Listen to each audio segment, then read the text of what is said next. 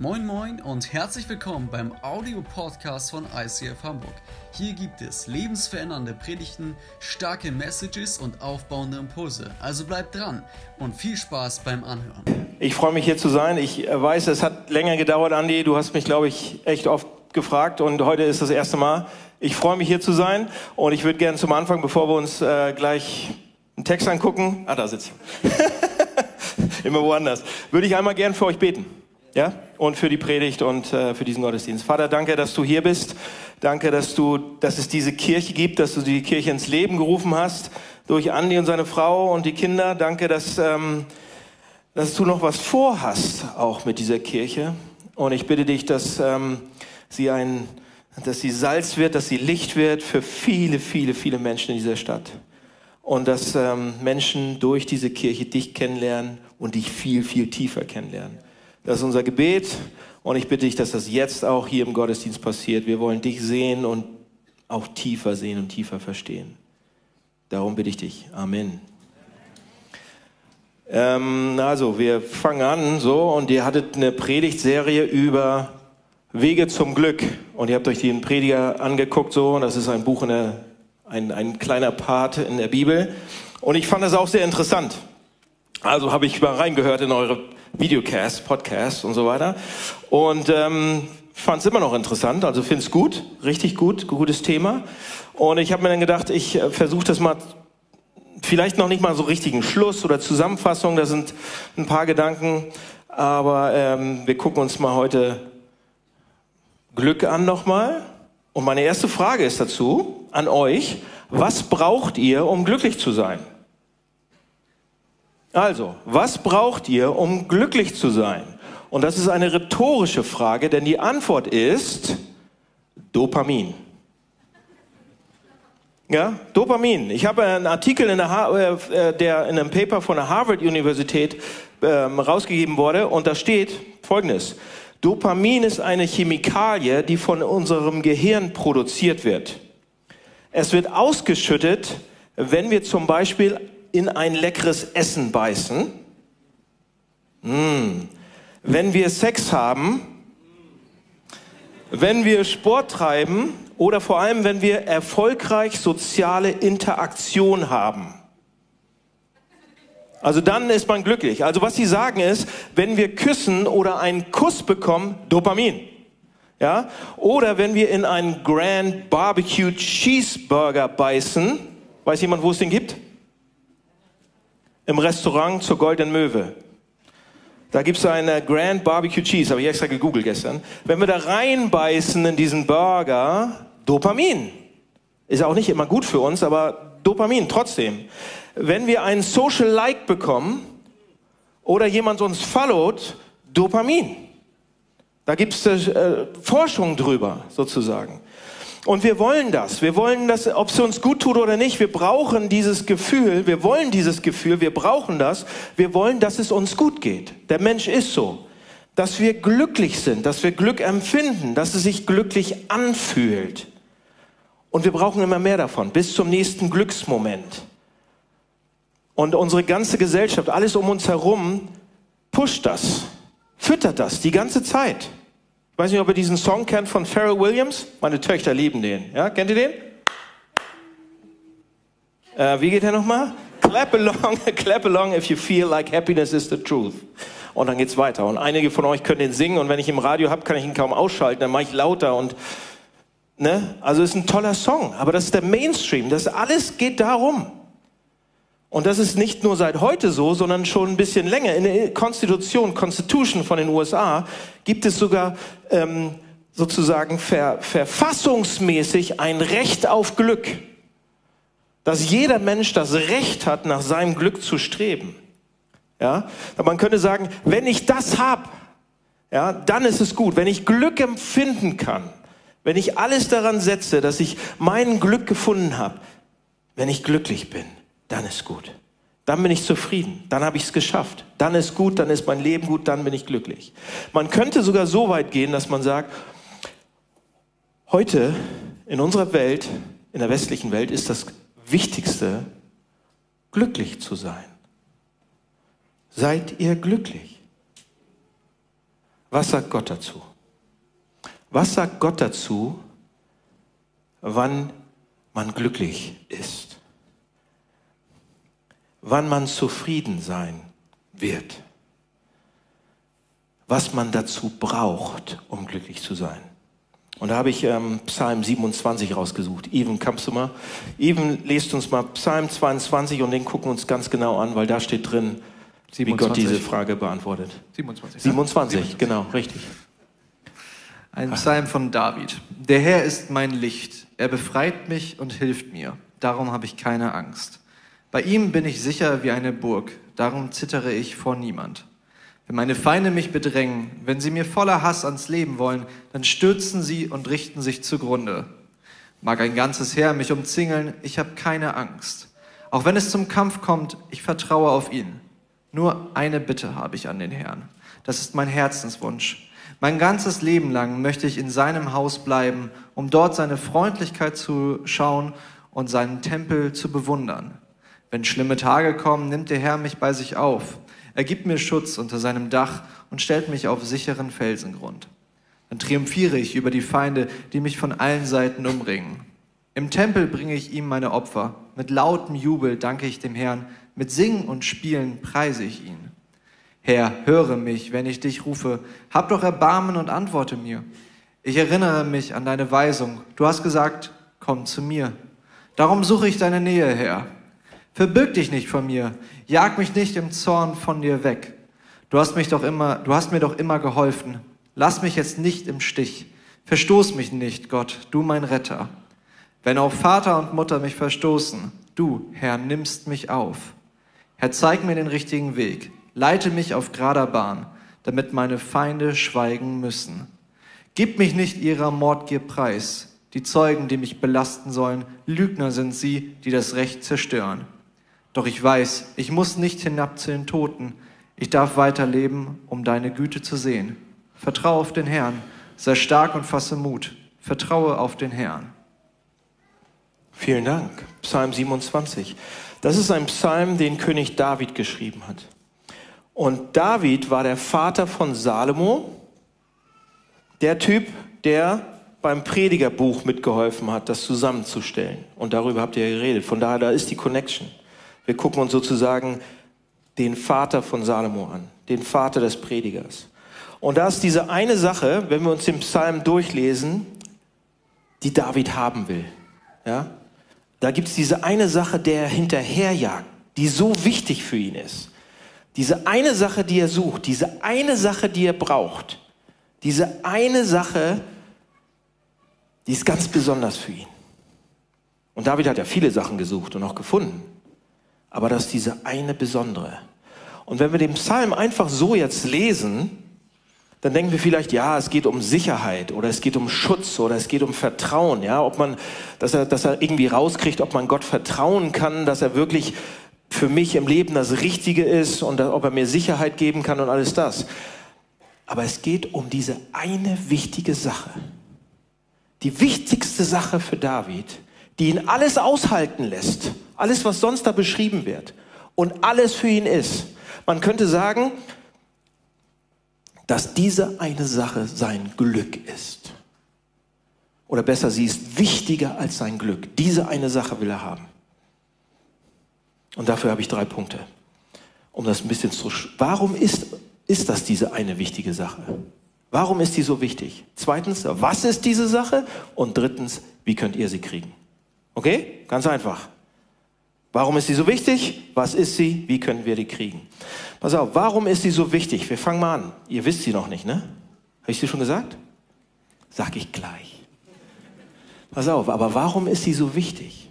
David beschreibt hier in dem Psalm zwei krasse Situationen, eigentlich schreckliche Situationen. David fängt an und sagt, der Herr ist mein Licht und mein Heil. Und dann sagt er, vor wem sollte ich mich fürchten? Und dann sagt er, der Herr ist meines Lebens Kraft, vor wem sollte ich mich fürchten, vor wem sollte ich Angst haben? Und dann sagt er, obwohl eine Armee mich belagert, wird mein Herz sich nicht fürchten.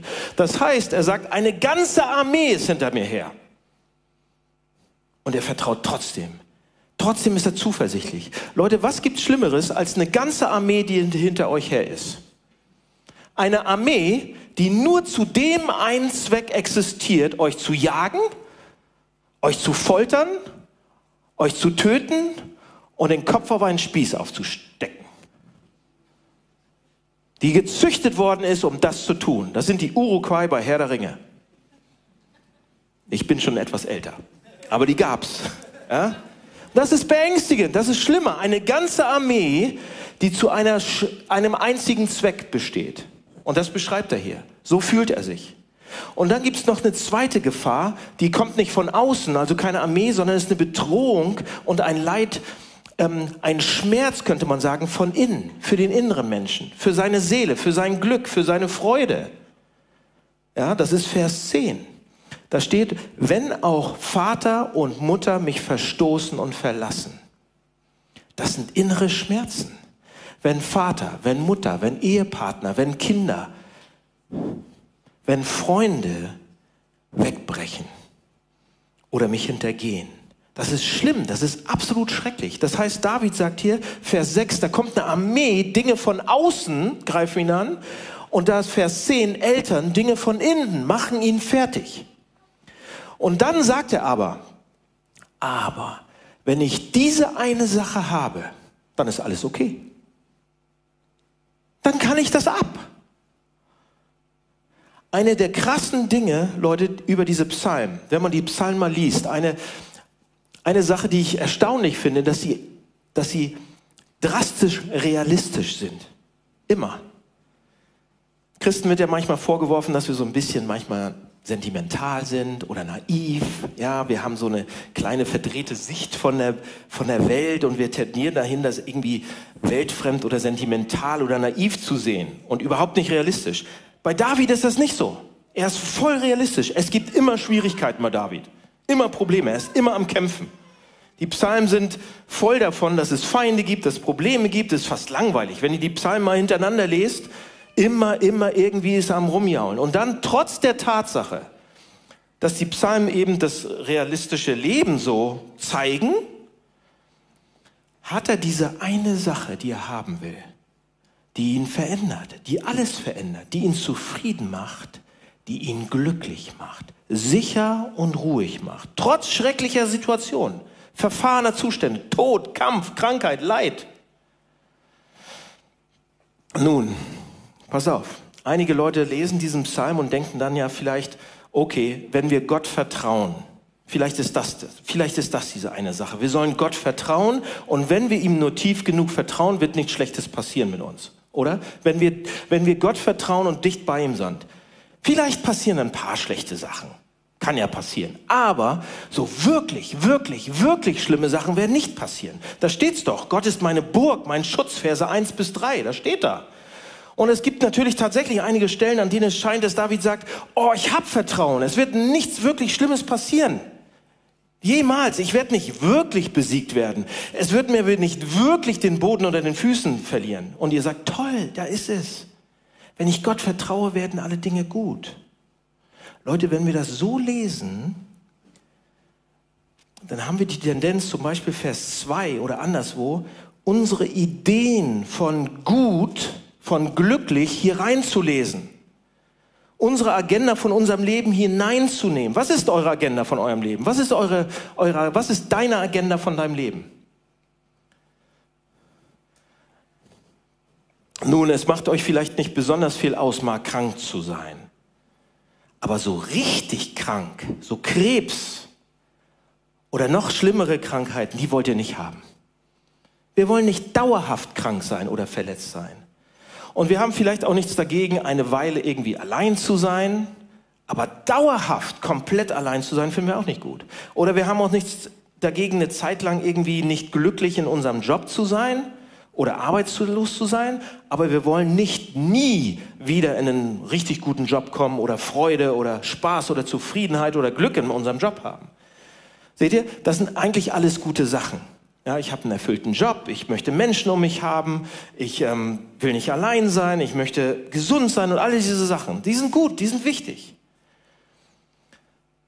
Aber ist das das, was der Psalm hier sagt? Vertraue Gott und gut wird's? Vertraue ihm und wirklich schlimme Sachen werden nicht passieren? Leute, an diesen Stellen sollten wir vorsichtig sein und den Kontext uns angucken, ganz genau. In Vers 5 steht, denn er, denn in der Not ist Gott bei mir. Denn in der Not wird er mich sicher. Da steht nicht, oh, er wird mich sicher vor dem Tag der Not befreien oder so. Da steht, in der Not wird er da sein. Er geht davon aus, dass es Not gibt und Ängste und all diese Sachen.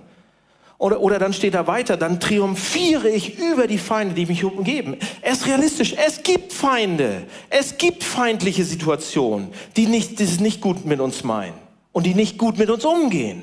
Es gibt Feinde und die haben sich gegen uns verschworen, was auch immer.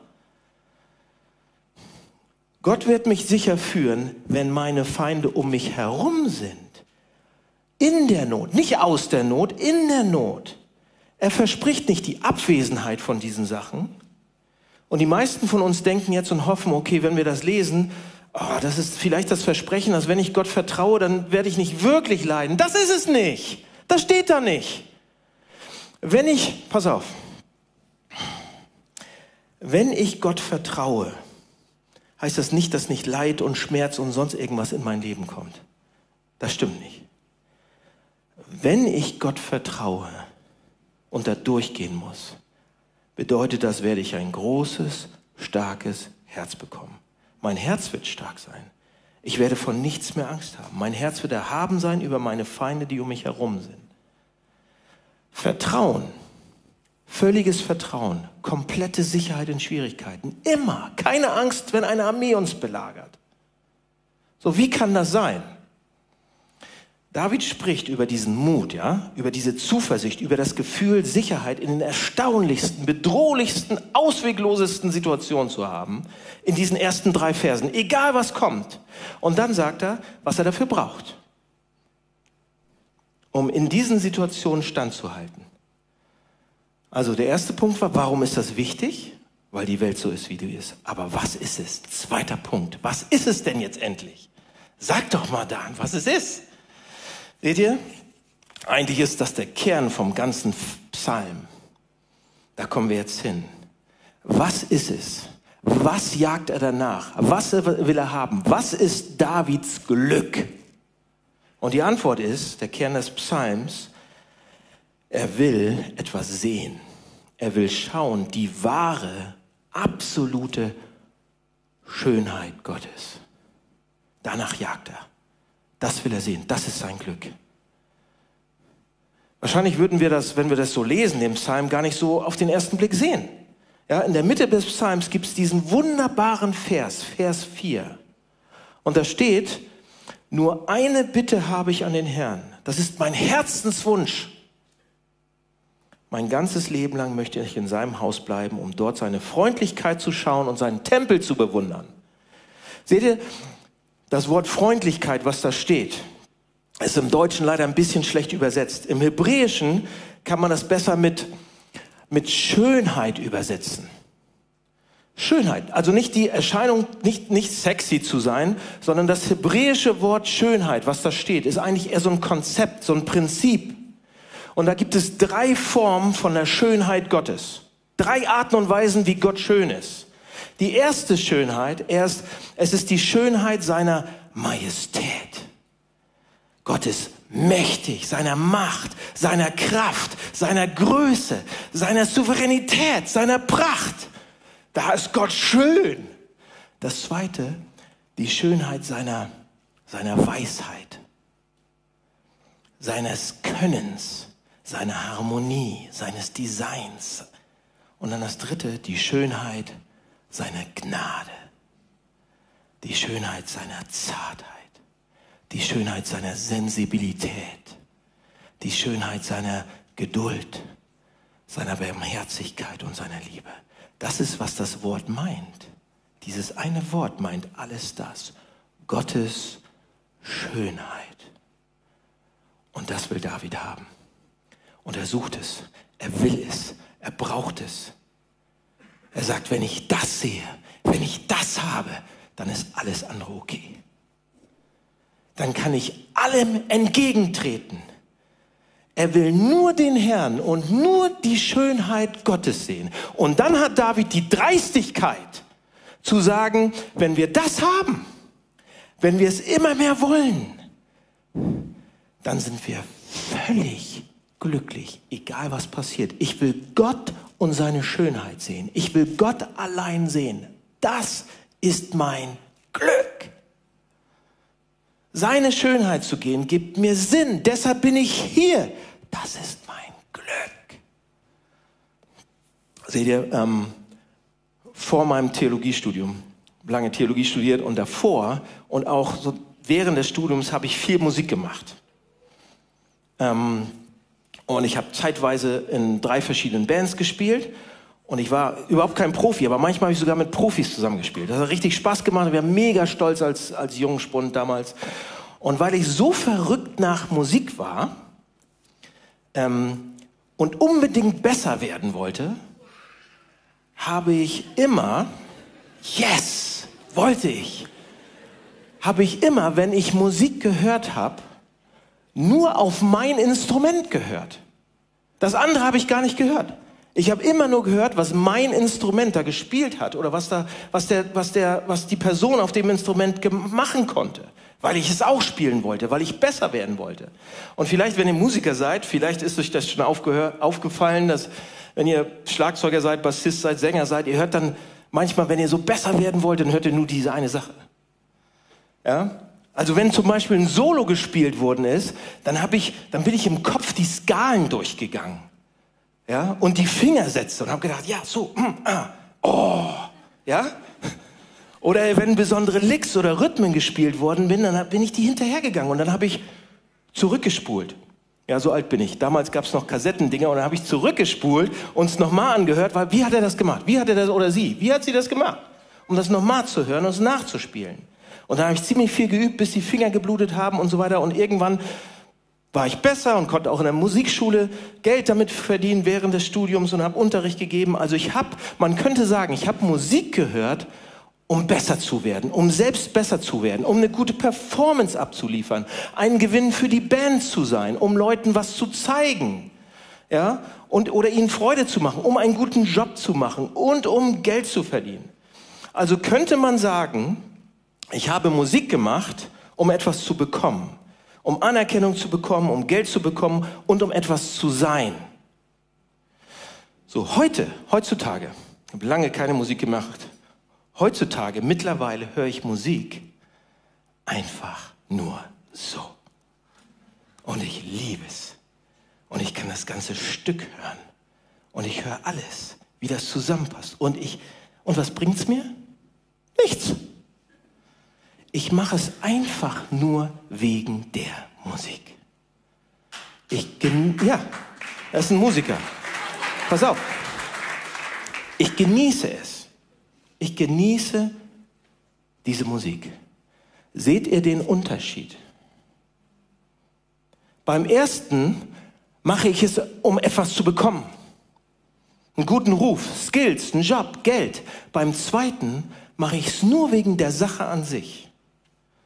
Das eine nutze ich, es ist nützlich für mich, das andere ist schön in sich selbst. Leute, und das ist auch der Unterschied von Religion und wahren Christen. Von ob ich Gott nur nutze oder ob ich ihn schön finde in sich selbst. Der Unterschied zwischen einem echten Christen hier, einem Christen, der ein erneuertes Herz hat, vom Heiligen Geist berührt worden ist, und einem religiösen Menschen, vielleicht einem religiösen Scheinkristen, ist, dass der religiöse Mensch Gott nützlich findet, aber der Christ Gott schön findet. Das ist ein Unterschied. Ein Christ und ein religiöser, ey, von außen sehen die manchmal komplett gleich aus. Man kann gar nicht sagen, wer jetzt Christus und wer ein religiöser Mensch ist. Beide sind Gott gehorsam. Beide sind Gott verpflichtet und machen all die Sachen, die Gott möchte. Beide sind irgendwie, beugen sich unter Gott und unterwerfen sich unter Gott. Sie können beide verzweifelt sogar nach Gott suchen und versuchen, in seine Nähe zu kommen. Der, der Religiöse ist aber getrieben und der Christ wird angezogen. So, was meine ich damit? Der religiöse Mensch will, dass Gott ihm was gibt. Ja, der will Gott nutzen. Gott ist gut für mich. Irgendwas kommt dabei raus, dann werde ich nicht krank oder ich komme nicht in die Hölle oder sonst irgendwas. Er, will, er hat da irgendwas Schönes gefunden und gesehen und geht damit zu Gott und sagt, bitte, bitte, bitte Gott, dass ich das bekomme. Diese eine Frau, die war so schön oder dieser eine Mann, den will ich heiraten oder sonst irgendwas. Und wenn es Gott mir nicht gibt, weil das Ding ist so schön und glänzt so schön, das ist das, was ich haben will. Gesundheit, Frau, Status, Job, Mann, Geld, Sinn, Macht. Ich bin so lange bei Gott und so lange bei ihm und finde ihn gut, solange er mir die Sachen gibt. Eine Kirche. Die Sachen, die mir wirklich wichtig sind. Wenn ich das habe, dann bin ich glücklich. Wenn mir Gott das gibt, dann sind wir Buddies. Und ich bin so aufgeregt und so verletzt, wenn er es nicht tut. Ein Christ will nur eins. Gott selbst. Wenn ich Gott habe, dann bin ich glücklich. Seht ihr, das ist ein Unterschied. Und das Traurige ist, dass wir beides sind. Wir sind beides. Wir sind manchmal so und manchmal so. Manchmal und manchmal am Tag sind wir beides. Es gibt nicht die und uns. Nee, wir sind beides.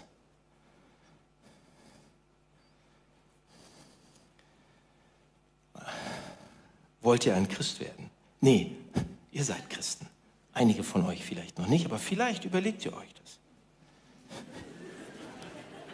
Jetzt, jetzt pass auf, ich kriege noch die Kurve. Ich kriege noch die Kurve.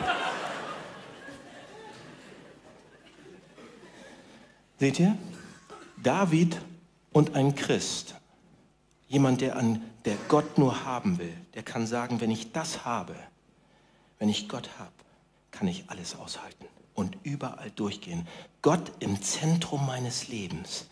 Ja, wenn meine Bedeutung, Sinn, Anerkennung, mein Leben in Gott ist, dann bin ich unverletzlich, dann bin ich unverwundbar. Keine Armee kann mir das nehmen, keine Eltern können mir das nehmen. Seht ihr, auf der anderen Seite ist Haus, Status, Gesundheit, Körper, Familie, Frau, Kinder. Wenn diese Sachen die schönsten und glücklichsten in unserem Leben sind und die Quelle von Hoffnung und Bedeutung, Armeen können das wegnehmen, können das rauben. Selbst in Europa. Schlimme Eltern, Partner können diese Hoffnung und Bedeutung zerstören. Aber wenn Gott, wenn Gott die ultimative Schönheit, Bedeutung, Sinn, alles unseres Lebens ist, ist das unverletzbar. Niemand kann das wegnehmen. Wenn Gott mein Glück ist, kann mir das niemand wegnehmen. So, dritter Punkt. Wie kriegt ihr das jetzt? Wie bekommt ihr das? Letzte Frage. Wie findet man das? Wie bekommst du das? Und da werde ich sehr praktisch. Okay, wollen wir praktisch werden? Ganz praktisch heute. Wie kriegen wir das? Und die Antwort ist, ihr müsst es nicht nur hören von mir, dass ich euch das sage, sondern ihr müsst es erfahren, spüren, spüren können. Was ihr im Kopf habt, was ihr gehört habt, muss erfahren werden, gespürt werden. Ich habe mal von jemandem ein Glas Honig bekommen. Ja, Honig, wisst ihr, was das ist? Und ich habe es geschenkt bekommen. Das war so ein richtig gutes, leckeres, süßes Glas Honig von glücklichen, freifliegenden Bienen aus Niedersachsen. Ja. Und ich weiß, dass Honig süß ist. Ich weiß, das wurde mir gesagt. Ich weiß, es schmeckt süß. Und ich kann online darüber viel nachlesen. Und ich kann Bücher darüber lesen und über Honig ganz viel lernen und über Bienenhaltung. Und es gibt bestimmt auch einen Professorenstuhl irgendwo über Süße und, und Honig und Bienen. Und da kann man viel von lernen. Aber wenn ich das erste Mal einen Löffel nehme und in dieses Honigglas und dann nehme ich es raus und dann esse ich diesen Honig und er rennt über die Zunge dann ist das eine Offenbarung. Ja? Ich schmecke es. Ich erfahre es, ich fühle es, die Süße.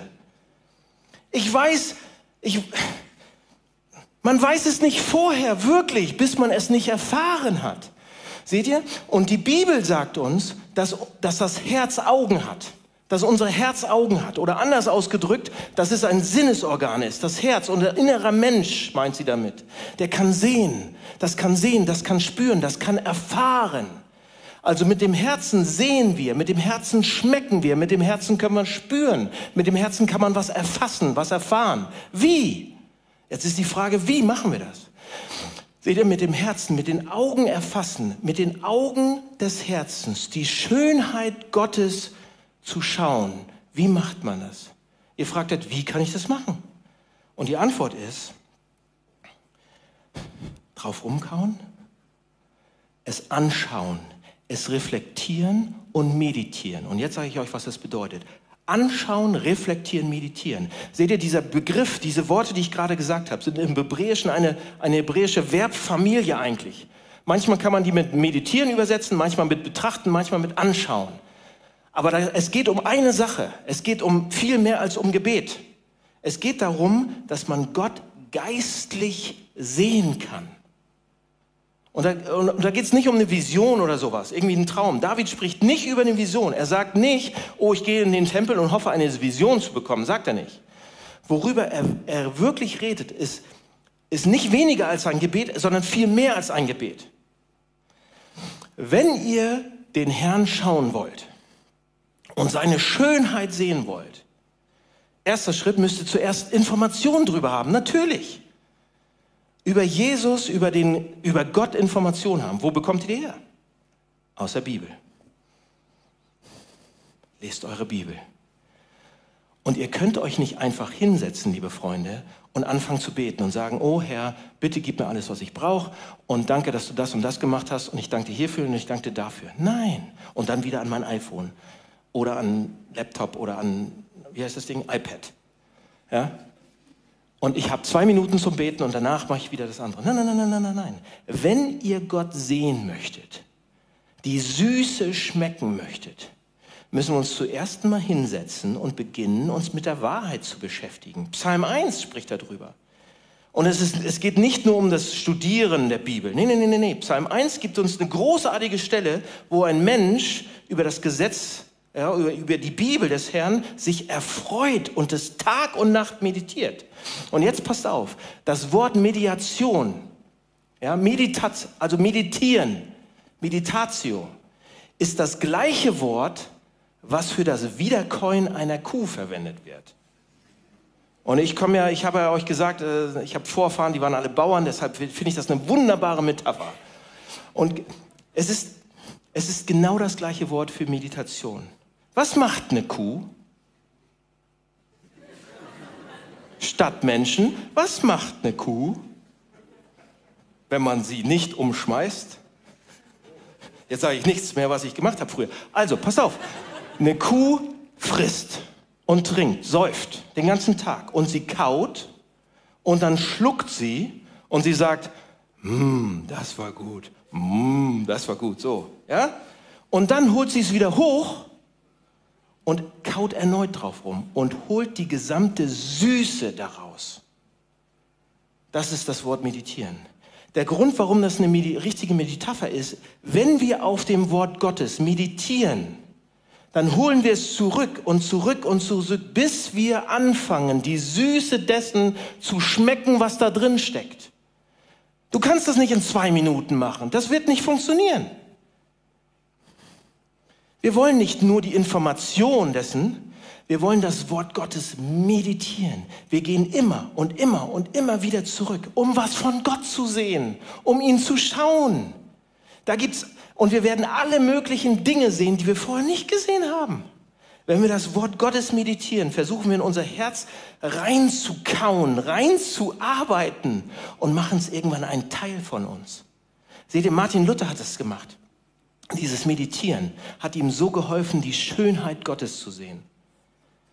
Der hat zum Beispiel, hatte mal das Vaterunser meditiert und hat jedes Wort vom Vaterunser genommen und darüber nachgedacht, meditiert. Also er hat angefangen mit unser und dann mit Vater Und dann immer so weiter. Und da hat er Folgendes gemacht. Er hat angebetet, er hat, er hat sozusagen bekannt, gebetet, also gebeten, gebitten und gelobt. Angebetet, gedankt, bekannt und gelobt. Bei jedem Wort. So viel Zeit hat er sich genommen. Also er hat das Unser genommen und hat angebetet und hat gesagt, Dank, also er hat, Gott, wir sind eine Familie. Gelobt seist du dafür. Wegen Gott beten wir zusammen. Wegen Gott sind wir eine Familie zusammen. Wegen Gott seid ihr eine Gemeinde zusammen. Wegen Gott sind wir eine universelle Gemeinde zusammen. Wegen Gott gründen wir hier in der Stadt gemeinsam Gemeinden. Wir sind eine Gemeinschaft. Wir sind ein Volk. Und dann hat er gedankt und hat gesagt, danke für die Freunde, die ich habe. Danke für diese Gemeinde. Danke für Kirche. Und dann hat er bekannt. Bekannt im Sinne, ah, aber eigentlich eigentlich habe ich mich gerade rausgezogen aus der Gemeinschaft. Eigentlich finde ich den richtig doof gerade. Und er hat es bekannt, dass er zu wenig in Gemeinschaft ist. Und dann hat er gebittet, sozusagen, gebeten und hat gesagt, hilf mir. Und das hat er stundenlang gemacht. Bis irgendwann der Heilige Geist reingeschossen kam und der Text ihn so angesprochen hat, dass er es aufschreiben musste. Blicken, sehen, schauen, meditieren, bis ein Durchbruch da ist sehen und freuen daran. Schaut euch den Text an. Lest den Text und fragt, in welcher Weise kann ich die Schönheit Gottes da drin sehen? Und nachdem ihr meditiert, nachgedacht habt, bis euer Herz heiß wird, wendet ihr euch an Gott und erzählt es ihm. Seht ihr die Ironie dabei, das Paradox ist, an Gott oder an der Schönheit ist, je mehr wir die Schönheit, je mehr wir seine Schönheit zum Ausdruck bringen und es ihm sagen, es artikulieren, desto mehr werden wir tatsächlich sehen, wie er ist. Macht das. Und das wird euer Glück sein. Fertig. Noch nicht ganz. Noch nicht ganz. Ich bin noch nicht ganz fertig, weil Jetzt sagt einer von euch, warte mal, warte mal, warte mal, Daniel. Ich mache das. Ich mache das und im Moment klappt es nicht. Die Bibel ist realistisch. Und einige von euch sagen, ich wollte das machen, aber es hat nicht funktioniert bei mir. Oder ja, es hat schon mal geklappt, aber was, wenn Gott gerade nicht will? Was ist, wenn ich dieses Gefühl habe, dass ich irgendwas falsch mache? Ich mache es nicht richtig. Oder ich bin gerade so deprimiert und ich bin so gerade kaputt gerade. Ich erfahre ihn gerade nicht. Ich kann ihn gerade gar nicht sehen. Lasst uns mal realistisch sein. Und ihr denkt vielleicht, jetzt habe ich was falsch gemacht. Jetzt habe ich zu viel gesündigt oder irgendwas. Wenn ich seine Schönheit nicht sehen kann, wenn es, wenn es noch nicht mein Glück ist dann, was mache ich denn falsch? Nix. Lasst euch mich was zeigen. Ich will euch eine Sache zeigen jetzt noch zum Schluss. Die braucht ihr noch. David will Gottes Schönheit sehen. Das ist das Wichtigste in seinem Leben. Und dann kommen Vers 8 und 9. Zweifel bei David. Zweifel. Ich sehe ihn gerade nicht. Ich höre ihn gerade nicht. Warum hat der Zweifel? Was ist da los? Ich erkläre es euch. Hier ist was, was los ist. Seht ihr, mein Beispiel von vorhin. Musikband. Ich liebe das ja immer noch. Als wir als Musiker besser geworden sind und als Band besser geworden sind, je besser man geworden ist, umso schlechter habe ich mich manchmal gefühlt, weil ich gesehen habe, was die anderen wirklich können. Und wie perfekt deren Timing ist und deren Rhythmus und deren Fingerfertigkeiten. Und ich habe mich schlecht gefühlt. Das, das heißt, je mehr man jemandem kommt, von dem man weiß, dass er perfekt ist oder von dem man weiß, dass man so sein sollte, so sein kann, umso schlechter fühlt man sich selbst. Absolute Schönheit bei Gott. Leute, wir sind nicht so. Mose, Jesaja, Petrus, je näher sie Gott kommen, umso schlechter fühlen sich alle. So egozentrischer, so egoistischer, so feige, eben nicht so wie Gott. David will hier Gott sehen und er weiß, er hat eigentlich nicht das Recht dazu. Der, der Rest vom Psalm, der, da kämpft er. Er weiß, es ist etwas nicht in Ordnung in ihm. Irgendwas ist dann, steht dazwischen ihm. Er liebt Gott nicht genug. Er liebt den Nächsten nicht genug. Und je näher Gott kommt oder Gott kommen will, umso mehr merkt er, dass er eigentlich verlassen und abgestoßen werden sollte. Er ist kein guter Diener.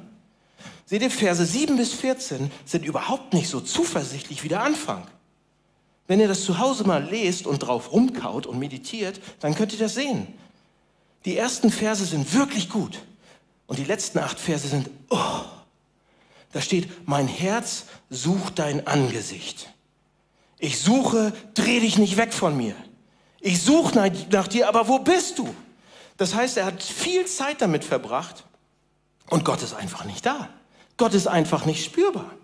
Er sagt, aber ich bin noch nicht zuversichtlich. Ich werde die Güte des Herrn sehen, warten auf den Herrn, stark sein. Wisst ihr, was er da macht? Er kämpft. Er kämpft. So, was passiert da?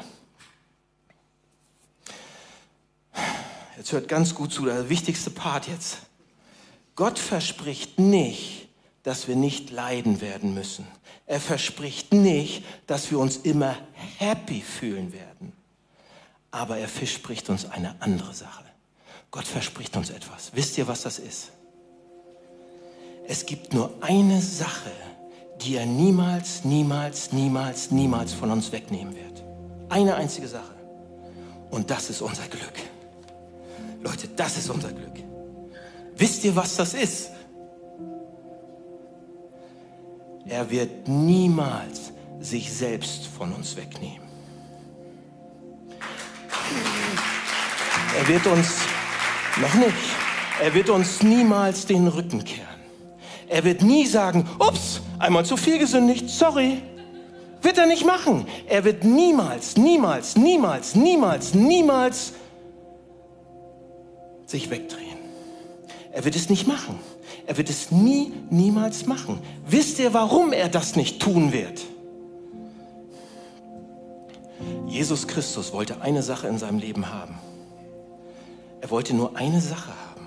Am Kreuz, im Garten von Gethsemane, kurz hervor, wandte er sich an Gott und hat gesagt, ich suche dein Angesicht.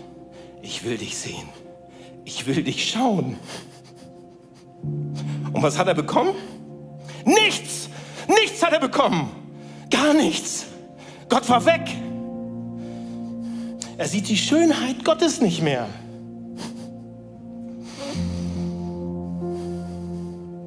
Er sieht seinen Vater nicht mehr. Er sagt, ich suche dein Angesicht. Ich will dich schauen. Und Gott ist weg. Warum? Warum? Damit, wenn wir Gott suchen und sein Angesicht schauen wollen, wir nie nicht sehen müssen. Auch wenn wir fallen, auch wenn wir scheitern, auch wenn wir sündigen, auch wenn wir weit weg sind von ihm. Das ist der Grund, warum ich sagen kann, obwohl eine Armee mich belagert und mein Herz hat keine Angst mehr, weil ich weiß, dass ich diese eine Sache habe.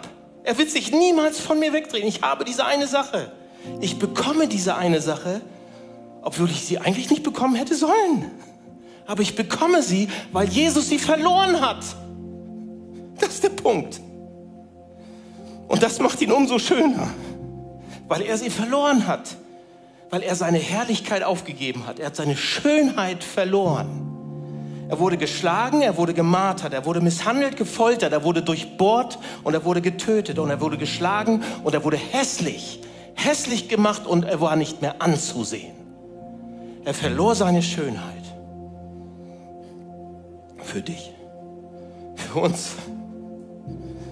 Und am Kreuz schreit er, mein Gott, mein Gott, warum hast du mich verlassen? Warum? Damit du und ich ihm nah sein können. Damit du und ich niemals verlassen sein müssen. Niemals. Leute, und es gibt nichts Schöneres, wie zu sehen, wie jemand seine Schönheit verliert und aufgibt für dich. Jesus, der Schönste, der Schönste, verlor es, damit wir zu Gott kommen können, sodass wir schön werden können vor Gott. Und wenn wir das sehen, wie Jesus es macht, das ist wunderbar, das ist wunderschön, das bewegt mich, das verändert mich, kaut darauf rum. Ohne Jesus bleibt es abstrakt. Mit ihm wird es wie Honig. Wie Honig. Schaut euch an, was es ihn gekostet hat, was er getan hat, um bei dir zu sein. Und das ist mein Glück. Lasst mich beten. Vater im Himmel, vielen Dank für deinen Sohn Jesus Christus. Vielen Dank, dass wir wegen ihm deine Schönheit sehen können. Immer und immer wieder. Und wenn wir es mal nicht tun, dann wollen wir uns mit allem, was wir haben, auf deinen Sohn schmeißen. Er hat alles dafür getan, alles dafür gemacht, alles ist erledigt. Alle Arbeit wurde getan.